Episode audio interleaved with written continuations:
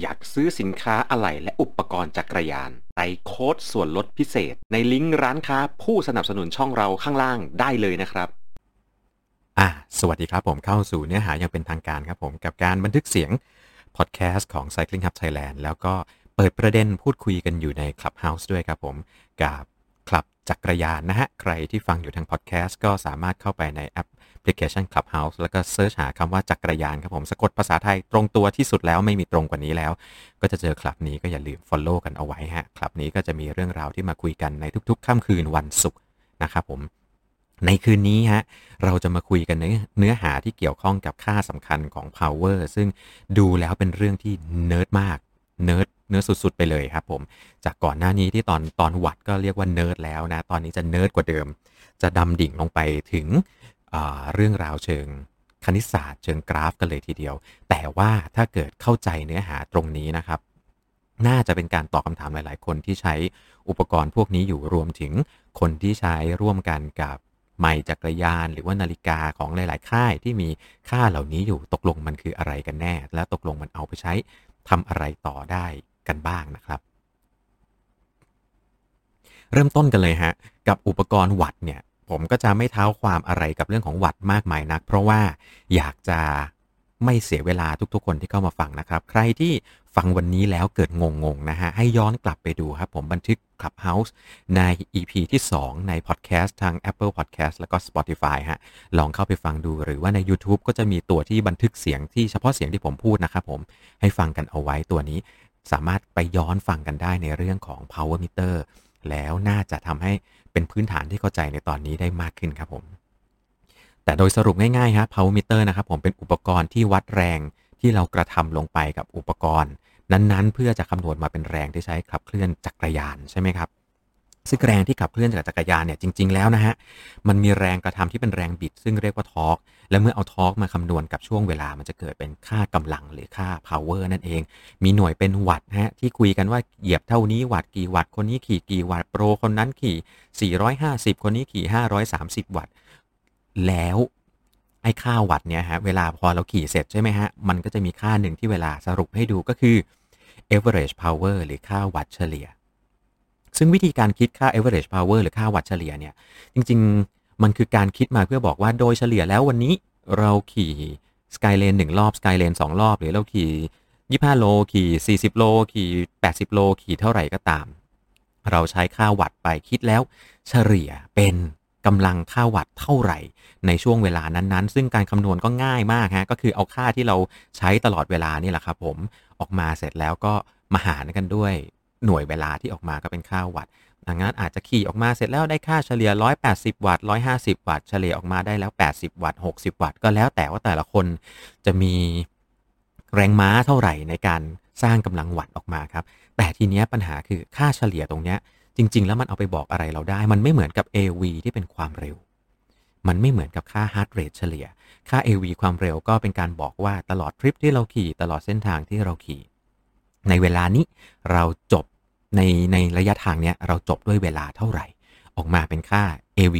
speed average speed หรือค่า AV ที่เราคุยกันเนี่ยแหละครับผม ส่วนค่า heart rate ที่เป็น average ใช่ไหมฮะ ก็บอกว่าตลอดเวลา 2 ชั่วโมง 1 ชั่วโมงที่เราออกกำลัง เรามี heart rate เต้นอยู่เฉลี่ยแล้วเท่าไหร่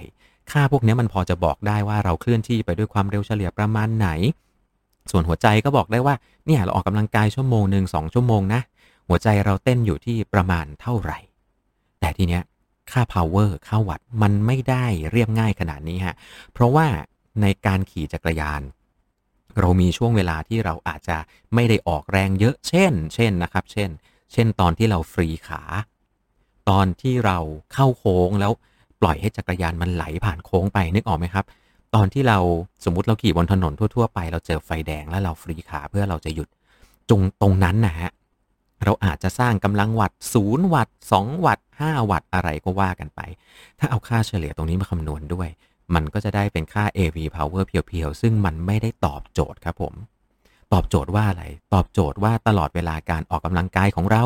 ในวันนี้ เราออกแรงไปประมาณเท่าไหร่ เพื่อจะเอาค่ากำลังตรงนั้นนะฮะมาคิดเป็นหน่วย เพื่อที่จะได้เทียบกันได้ว่าวันนี้เราออกแรงไปเยอะแค่ไหนมากน้อยขนาดไหน มันจึงเกิดค่าใหม่ทที่เรียกว่าค่า NP ครับผม หรือ normalized power แต่ก่อนจะมาคุยกันในเรื่องของค่า NP หรือ normalized power ไปรู้จักกับอีกค่าหนึ่งก่อนครับผม ค่าที่ทุกคนรู้จักกันดีคือ FTP หรือ functional threshold power ฮะ โดยหลักการแล้วให้ย้อนกลับไปฟัง EP แรกอีกเช่นกันที่คุยกันในเรื่องของโซนต่างๆนะครับ FTP หรือหรือ functional threshold power เนี่ย FTP อะก็คือค่าที่เราเอามาเป็นค่าสมมติค่าหนึ่งฮะที่บอกว่าเราออกแรงมาอยู่ในช่วงตึ๊ดตึ๊ดตึ๊ดตึ๊ดช่วงหนึ่งของร่างกายเราช่วงเทียบเคียงกับตรงนี้นะมันเกิดความเปลี่ยนแปลงขึ้นในร่างกายเรา มันเกิดกรดแลคติกขึ้นในร่างกายเราเยอะกรดแลคติกเกิดขึ้นเยอะแปลว่าเราใช้พลังงานที่มาจากไกลโคเจน เป็นระบบพลังงานแบบไกลโคไลติก ซึ่งเราจะใช้พลังงานตรงนี้ได้เท่านี้ เท่านี้เท่านี้ 1 ชั่วโมง ดังนั้นนะครับผมค่า FTP จริง ๆ แล้วโดยหลักการของมันโดยนิยามจริง ๆ แล้วมันคือค่ากำลังที่เราสามารถขี่จักรยานได้เต็มที่ในเวลา 1 ชั่วโมงนั่นเอง อ่า อันนี้นะฮะ อันนี้ต้องท่องไว้ก่อนเลยนะครับ FTP นะฮะ คือ ค่าที่สามารถสร้างกำลังได้ในเวลา 1 ชั่วโมงนะฮะ ตรงนี้ใครที่อยู่ในห้องเรียน ให้เอากระดาษขึ้นมาจดไว้เลย FTP เท่ากับ CP 60 CP ก็คือ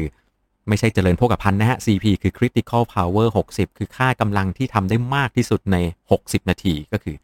FTP นั่นเอง โน้ตเอาไว้ปุ๊บ วงกลมเอาไว้ขีดเส้นใต้ตัวแดง ๆ ไว้เลยฮะ ต่อมาครับผม กลับมาที่ NP หรือว่า normalized power ที่คุยกันเมื่อกี้ NP เนี่ย ด้วยวิธีคิดก่อนหน้านี้ที่ผมอธิบายไปแล้วว่า average power หรือว่าค่าเฉลี่ยวัตต์ AV วัตต์เนี่ยฮะมันอาจจะตอบเราได้ไม่ทั้งหมดว่าเราออกแรง work out นี้เท่าไหร่ เพราะว่ามันมีช่วงเวลาที่เราไม่ได้สร้างกำลังเต็มที่มันมีช่วงเวลาที่เราฟรีขาใช่ไหมครับ ดังนั้นสูตร normalized power คือการพยายามหาเทียบเคียงกำลังวัต ที่เราใช้เพื่อเป็น work จริง ๆ ในการออกกำลังกายในวันนั้น โดยที่สูตรคำนวณค่อนข้างซับซ้อนประมาณหนึ่งเลยฮะ ไม่เอาสูตรมาคุยในวันนี้ ไม่งั้นมันจะกลายเป็นคลาสวิชาคณิตศาสตร์ไปนะครับ เอาเป็นว่าเขาจะให้เวทของของแต่ละช่วง power ที่เราใช้ในน้ำหนักที่แตกต่างกัน ช่วงที่เป็น 0 เป็น 5 เป็น 10 อะไรช่วงเนี้ยอาจจะไม่ได้คิดเป็นเวทเลย หรือมีเวทที่น้อยมาก ดังนั้นพูดง่ายๆคือมันคือการตัดค่า power ที่ต่ำเกินการ ต่ำเกินเกณฑ์ที่เราใช้ในการออกกำลังกายทิ้งไปซะ แล้วให้ความสำคัญกับ power ที่มันออกแรงเยอะๆ ทีนี้เยอะๆ เมื่อเทียบกับอะไรครับ เยอะๆ เมื่อเทียบกับ FTP ของเรานั่นเอง ซึ่งเป็นค่ากลางฮะ ค่าไหนที่ถูกเทียบออกมาแล้วอยู่ในช่วงเข้มข้น มันก็จะถูกให้เวทในการคำนวณที่เยอะ ดังนั้น ลองอธิบายนะฮะ ลองดู สมมุติว่าวันนี้ขี่ 1 ชั่วโมง แล้วขี่ออกแรงเนี่ยประมาณ 130 วัตต์ พยายามขี่ให้เท่ากันที่สุดเท่าที่ทำได้เลยตั้งแต่ต้นจนจบ 130 บวกลบนิดเดียวอะบวกลบไม่เกิน 5 วัตต์ 130 ขี่เต็มที่คงที่เลย average power เราก็จะได้ประมาณ 130 วัตต์นะครับ normalized power ล่ะ ก็จะออกมาประมาณ 130 วัตต์อีกเช่นกัน เพราะอะไร เพราะเราออกแรงประมาณนี้ตลอดเวลา เราไม่ฟรีขาเราไม่ชะลอ เราไม่เร่งเราไม่อะไรอีกเลยฮะ นี่คือตัวอย่างที่ 1 แล้วตัวอย่างที่2ล่ะ สมมุติว่าวันนี้เราขี่จักรยานอยู่กับกลุ่มเพื่อนฮะ เดี๋ยวก็ฟรีขา เดี๋ยวก็อยู่ข้างหลัง เดี๋ยวก็หมก เดี๋ยวก็ชะลอความเร็ว เดี๋ยวก็ขึ้นไปอยู่ข้างหน้า เดี๋ยวลมก็แรง เดี๋ยวลมก็สวน บางช่วงออกแรง 180 บางช่วงออกแรง 15 วัตต์ บางช่วงออกแรง 200 เลย บางช่วงออกแรง 100 วัตต์ หมกหมกอยู่กำลังพักอยู่เยอะๆ อยู่ที่ประมาณ 115 วัตต์ สูตรการคำนวณ normalized power ก็จะตัดส่วนที่ไม่ได้ออกแรงจนเกิดงานทิ้งไปซะ ให้เวทกับตรงที่ออกแรงเยอะๆ ถึงแม้ว่าเราจะไม่ได้ออกแรงสม่ำเสมอ ค่า average power อาจจะออกมาแค่ประมาณสัก 90 วัตต์ 100 วัตต์ แต่เนื่องจากเราให้เวทกับน้ำหนักที่มากกว่า ใช่ไหมฮะ ดังนั้นค่า normalized power หรือค่า NP อาจจะขึ้นมาเป็นอยู่ที่ 130 วัตต์ มีใครตามทันตรงนี้ไหม มีใครตามไม่ทันบ้างฮะ ตามไม่ทัน มาร์กเอาไว้นะครับ และเดี๋ยวยกมือขึ้นมาถามมาคุยกันฮะ ต่อไปฮะ ต่อไป ค่า NP ที่เอามาได้แล้วเนี่ย มันเอามาบอกอะไรเราได้บ้าง แน่นอนครับผม โดยนิยามที่ผมอธิบายไปเมื่อกี้ ค่า normalized power คือการสร้างตุ๊กตาหนึ่งค่า ที่บอกเราว่า work out ในวันนั้น เราออกแรงไปเยอะเท่าไหร่ เราออกกำลังไปเทียบแล้วเนี่ยคิดเป็นกำลังประมาณเท่าไหร่ของเรา ทีนี้เนี่ยพอมันเป็นเท่าไหร่ปุ๊บใช่ไหมครับ มันจะต้องมีหน่วยเปรียบเทียบครับผม ซึ่งหน่วยเปรียบเทียบต่อไปที่ผมจะพูดถึง มันคือสิ่งต่อไปที่เรียกกันว่า IF intensity factor ครับผม หรือค่าปัจจัยความเข้มข้น แหมแปลเป็นไทยแล้วออกมาดูเป็นศัพท์วิชาการมากเลย intensity factor ค่าปัจจัยความเข้มข้น มันคืออะไรครับ เขาตั้งตุ๊กตามาหนึ่งตัวฮะ ตุ๊กตาตัวนี้คือค่าที่เป็นค่า fix ที่เราเชื่อว่ามนุษย์คนเนี้ย เจ้าของอุปกรณ์ตัวเนี้ย คนเราที่ปั่นกันอยู่เนี่ยฮะ คุณหรือผมล่ะฮะ ที่ปั่นกันอยู่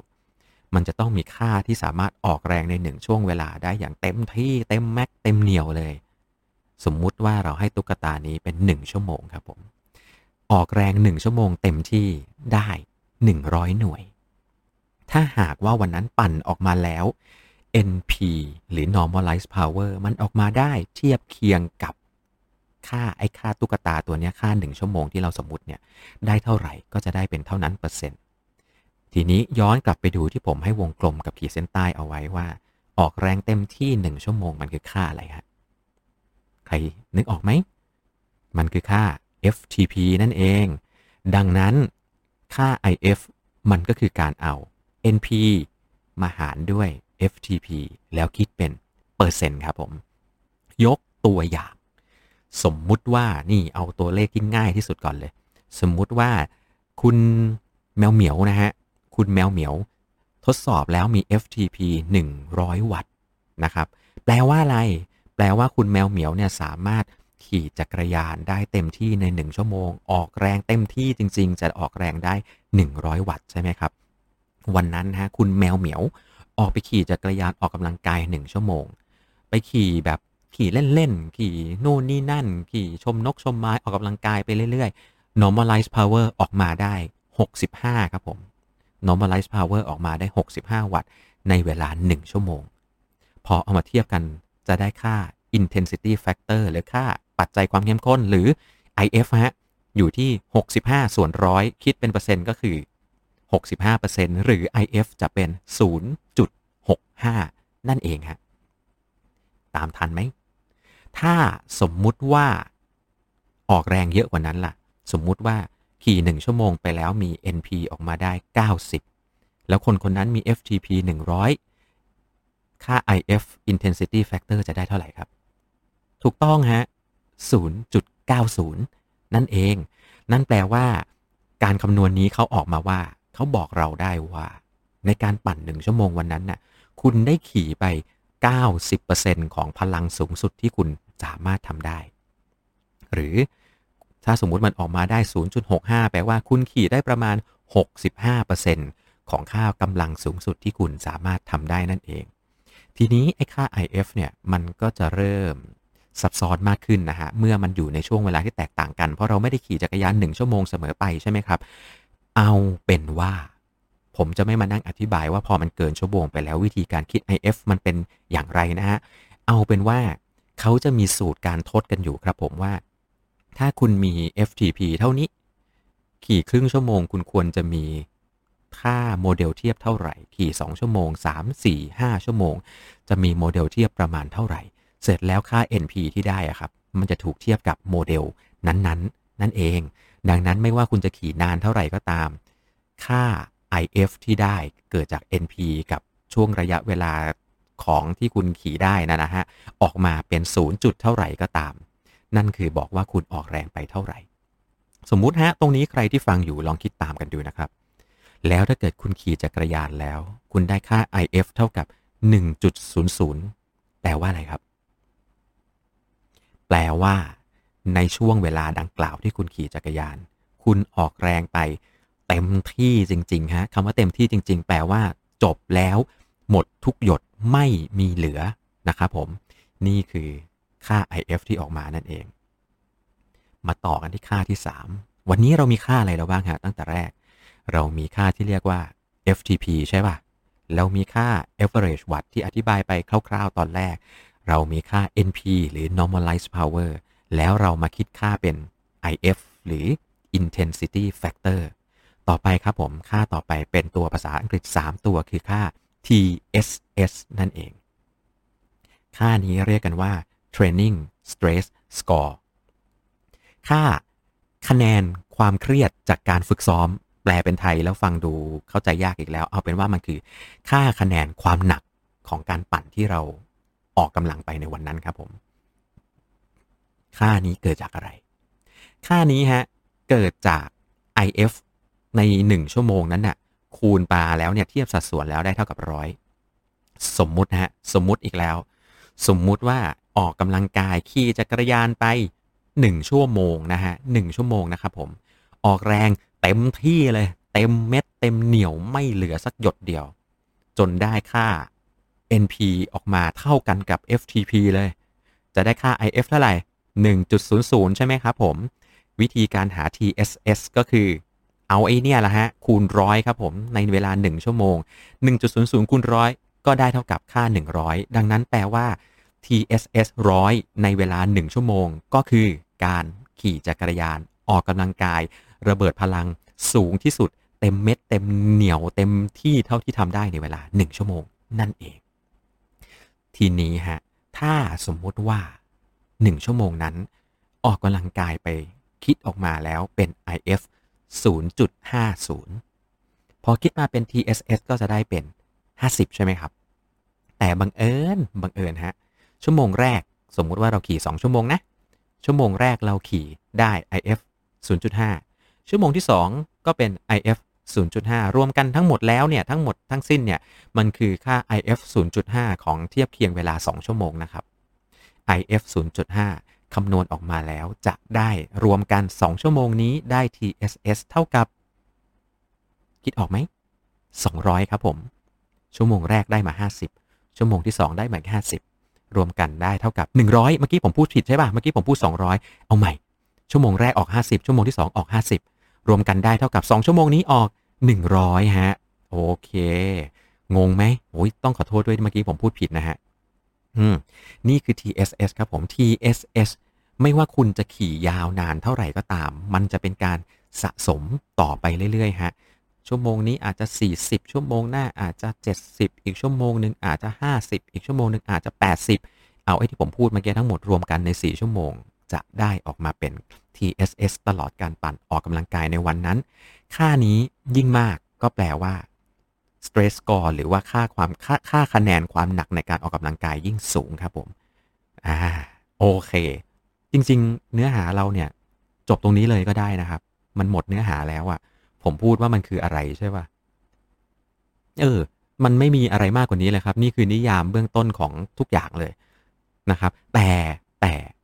ไอ TSS นี่แหละฮะ ที่ค่อนข้างจะเป็นตัวที่ทำให้หลาย ๆ คนสับสนแล้วก็สงสัยกัน ถ้าหากว่าเรายิ่งขี่หนัก ยิ่งขี่เยอะๆ มันก็แปลว่าเรายิ่งขี่เต็มที่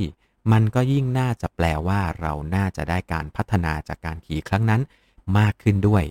ใช่ไหมครับ ถ้าตอบแบบกำปั้นทุบดินเลยฮะ ก็คือใช่ครับผม ก็ซ้อมเยอะซ้อมหนักก็พัฒนามากไง แต่อย่าลืมนะครับผม stress score หรือว่าคะแนนความเครียดที่เกิดขึ้นจากการฝึกซ้อม มันตามมาด้วยอีกอย่างหนึ่งที่เรียกว่า fatigue ครับผม หรือว่าความล้านั่นเอง ถ้า TSS เยอะมันแปลว่าคุณเนี่ยมีการซ้อมที่หนักหน่วง และเกิดความเครียดกับร่างกายเยอะมาก ความเครียดที่เกิดขึ้นเยอะ สามารถทำให้เกิดการพัฒนาความฟิตที่เยอะตามไปได้ด้วย ในทางกลับกันครับผม มันก็จะสามารถก่อให้เกิดความล้าที่ร่างกายสะสมเอาไว้ได้มากขึ้น ถ้าหากว่าเราปั่น 3 วันต่อเนื่องกันนะครับ วันแรก TSS เท่าไหร่ วันที่ 2 เท่าไหร่ วันที่ 3 เท่าไหร่ ลองนึกภาพนะ เป็นพอดกราฟนะ วันแรกขี่ได้ 150 วันที่ 2 ขี่ได้ 180 วันที่3มา200 เลย แปลว่าทุกๆ วันเนี่ยเราออกกำลังกายหนักขึ้น หนักขึ้น หนักขึ้น 3 วันเนี้ย เราจะมีการพัฒนาร่างกายที่แบบพุ่งพุ่งพุ่งพุ่งเลย แต่ในทางกลับกันฮะความสดของร่างกาย ความฟิตของร่างกาย ความพร้อมของร่างกาย ก็จะลดลดลดลดลง วันแรกก็จะลดลงไป วันที่ 2 ขี่หนักกว่าเดิมอีกก็ยิ่งลดลงไปอีก วันที่ 3 ขี่หนักกว่าเดิมก็ยิ่งลดลงไปอีกฮะ ซึ่งซึ่งครับ ค่า TSS นี่แหละเป็นค่าพระเจ้าเลย เป็นค่าสำคัญมาก ๆ เลย ที่จะต้องเอาไปเข้าสูตรคำนวณเพื่อเทียบเคียงกับ การสะสมย้อนหลัง ต้องย้ำนะฮะ การคำนวณ TSS ในระยะเวลา 11 7 วัน 14 วัน จนไปถึง 28 วันนะฮะ หรือ 1 เดือนเนี่ย4สัปดาห์เนี่ยครับ มันจะถูกสูตรคำนวณเพื่อเทียบเคียงกัน และออกมาเป็นกราฟอีก 1 ชุด ซึ่งกราฟชุดนี้จะมีค่าของกราฟอีก 3 ค่าขึ้นมาด้วย ซึ่งขอไม่ลงในวันนี้ฮะ เพราะวันนี้เราจะคุยกันแค่ TSS เอาเป็นว่า กราฟทั้ง 3 ค่านี้มันจะเป็นกราฟที่บอกอะไรเราฮะ อันแรกที่สุดก็คือบอกเราว่า เราออกแรงหนักสะสมสะสมสะสมเทียบเคียงแล้วเท่าไหร่ อันที่ 2 เป็นค่ากลับกันที่บอกเราว่าร่างกายเราล้าสะสมสะสมสะสมจนมันเหี่ยวลงเหี่ยวลงมากขึ้นเท่าไหร่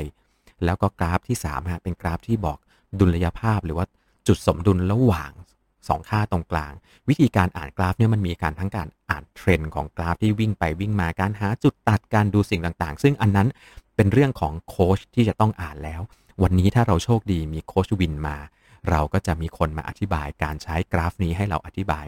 ให้เรารู้เรื่องมากขึ้นไปด้วย ซึ่ง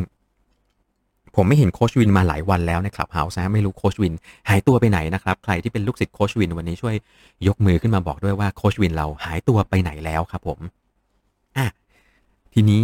มาดูในความเข้าใจผิดกันบ้างที่ที่เจอกันมาบนโซเชียลครับผม มีคนที่บอกว่า การขี่จักรยานถ้าอยากให้พัฒนาเนี่ยต้องขี่ให้ TSS ขึ้นเยอะๆ และ TSS จะขึ้นเยอะที่สุดได้ก็ต่อเมื่อ 1 ชั่วโมง เราขี่ให้ได้ TSS 100 นั่นแหละคือดีที่สุด และพัฒนาสูงที่สุดในเวลาที่น้อยที่สุดครับผม แต่ลองมาย้อนนิยามที่ผมได้อธิบายไปกับตอนแรก TSS 100 คืออะไรฮะ ในเวลา 1 ชั่วโมง TSS 100 ในเวลา 1 ชั่วโมง เท่ากับขี่ IF 1.00 ใช่ไหมครับ IF 1.00 คืออะไรฮะ คือขี่วันนั้นสร้าง normalized power เทียบกับ FTP แล้วได้เท่ากับ 1 สัดส่วนเป็น 1 ต่อ 1 แปลว่าอะไรฮะ แปลว่าทุกวันคุณขี่เต็มที่เท่า FTP ตลอดเวลา หรือเท่ากันกับที่คุณทำการทดสอบหา FTP ทุกๆ วัน หรือคุณเทรนบนเทรโชของคุณทุกวันนั่นเองครับผม สิ่งที่เกิดขึ้นคือ ร่างกายคุณจะแน่นอนฮะคุณจะมีความสามารถในการพัฒนาในช่วงเทรโชที่แบบโอ้โหดีงามมาก แต่ TSS 100เนี่ยมันคือการหมดแม็กทุกวันนะครับ สิ่งที่เกิดขึ้นหลังจากนั้นคือร่างกายคุณจะล้าและกรอบอย่างมหาศาล และยิ่งคุณทำต่อเนื่องเป็นระยะเวลานานๆ คุณจะเข้าสู่คำอีกคำหนึ่งที่น่ากลัวมาก คือคำว่า overtrain โดยที่ไม่รู้ตัวเลยครับ แล้วการ overtrain โดยที่ขี่น้อยเนี่ยรู้ตัวอีกทีหนึ่งเนี่ยร่างกายอยู่ในอาการ overtrain มันไม่เหมือนกับ overtrain โดยการขี่เยอะๆขี่มากๆ จนมันกรอบแล้วมันล้าสะสมนะฮะการขี่หนักจนร่างกาย overtrain เนี่ยการฟื้นตัวจะทำได้ยากมาก ๆ และผลร้ายของ overtrain ที่เกิดขึ้นกับร่างกาย ทั้งอาการนอนไม่ค่อยหลับ ความเครียดสะสม จนร่างกายพักผ่อนไม่ได้ มันไม่สามารถฟื้นตัวได้ มันทำให้ heart rate ที่ฟ้องออกมาในการออกกำลังกายหลังจากนั้น เพี้ยนแหลกลาญไปหมดเลย มันทำให้การออกกำลังกายเกิดผลร้ายมากกว่าผลดี และในที่สุดมันอาจจะทำให้เกิดอาการบาดเจ็บนั่นเอง ดังนั้นครับผม การวางว่าเราจะต้องขี่แต่ละวันเนี่ยหนักเท่าไหร่ แน่นอนฮะ มันใช้ TSS เป็นตัววางเป้า target ได้ แต่คุณจะวางมันได้ก็ต่อเมื่อ คุณจะต้องมีกราฟที่เทียบ TSS ที่ผ่านมาย้อนหลังด้วย รวมถึงการอ่านกราฟที่พลอตออกมาแล้วเป็นเทรนด์ฮะเพื่อจะคาดเดาได้ว่าคุณจะสามารถดึงศักยภาพของร่างกายไปพีคหรือว่าจำเป็นจะต้องพักเบาในช่วงไหน ในการฝึกซ้อมและการพัฒนานะครับ ศาสตร์ของมันคือการทำให้ร่างกายพัฒนาขึ้นไป แล้วคลายออกเพื่อให้พัก แล้วก็ เพิ่มความเข้มข้นกลับขึ้นไปใหม่ทำแบบนี้ไปเรื่อยๆ เพราะถ้าเกิดร่างกายเครียดจากการฝึกซ้อมจากการปั่นอย่างเดียว โดยที่ไม่พักเลย สิ่งที่เกิดขึ้นก็คือร่างกายจะไม่เกิดการพัฒนาเลยนั่นเองครับและนี่คือเรื่องที่เจอเป็นความเข้าใจผิดที่อยู่ในโลกโซเชียลซึ่งค่อนข้างน่ากลัวแล้วก็ค่อนข้างวิตกฮะก็เลยเอามาเป็นท็อปิกในวันนี้ที่เราคุยกันนั่นเองครับผม อยู่กันกับคลับจักรยานนะฮะของ Cycling Hub Thailand จริง ๆ อยากสร้างคลับอันนี้ขึ้นมาเพื่อให้เป็นพื้นที่ในการแลกเปลี่ยนและพูดคุยกันของคนที่ชอบขี่จักรยานทุกๆ คนนะครับผมวันนี้เรื่องราวอาจจะฟังดูแล้ว มีรายละเอียดที่ลึกซึ้งซับซ้อน เยอะแยะ และก็ฟังดูเป็นนามธรรมไปหมดเลย และเป็นเรื่องของตัวเลขฮะดังนั้นเดี๋ยวเราจะมาเปิดสายคุยกันในเรื่องของการฝึกซ้อมจักรยานอาจจะเกี่ยวข้องกับเรื่องราวของ FTP IF TSSNP หรือไม่เต็มที่เลยครับผมที่อยู่ใน Clubhouse เราลองมาคุยกันดู ผมต้องออกตัวไว้ก่อนนะครับ ว่าผมไม่ใช่โค้ชผมไม่ใช่ผู้ฝึกสอน แต่ว่าก็บังเอิญก็เนิร์ดพอที่จะอ่านหนังสือนะครับผมที่เป็นตำราไบเบิลของการฝึกซ้อมจักรยาน แล้วก็พอจะสามารถสรุปออกมาได้ ซึ่งสิ่งที่ผมจะสรุปออกมานะฮะผมจะสรุปออกมาเป็น วิธีการคิดและวิธีการใช้โดยรวมเป็น concept กว้างๆมากกว่า ส่วนการจะลงลึกไปถึงการใช้งานจริง ๆ นั้น เดี๋ยวเราค่อยมาว่ากันนะครับผมสำหรับทุกท่านที่ฟังอยู่ทางพอดแคสต์ของ Cycling Hub Thailand ไม่ว่าจะเป็น Spotify หรือว่า Apple Podcast นะครับผมสามารถกดติดตามแล้วก็เจอกับเนื้อหาคอนเทนต์แบบนี้ได้เรื่อย ๆ ครับผม ใครที่ฟังอยู่บน YouTube อย่าลืมกด Subscribe กดกระดิ่งกันเอาไว้ด้วย แล้วก็อย่าลืมนะฮะ เมื่อไหร่ก็ตามที่อยากจะซื้ออุปกรณ์จักรยาน ลองเข้าไปซื้อในลิงก์ของผู้สนับสนุนแล้วกดโค้ดส่วนลดนี้ดูครับผม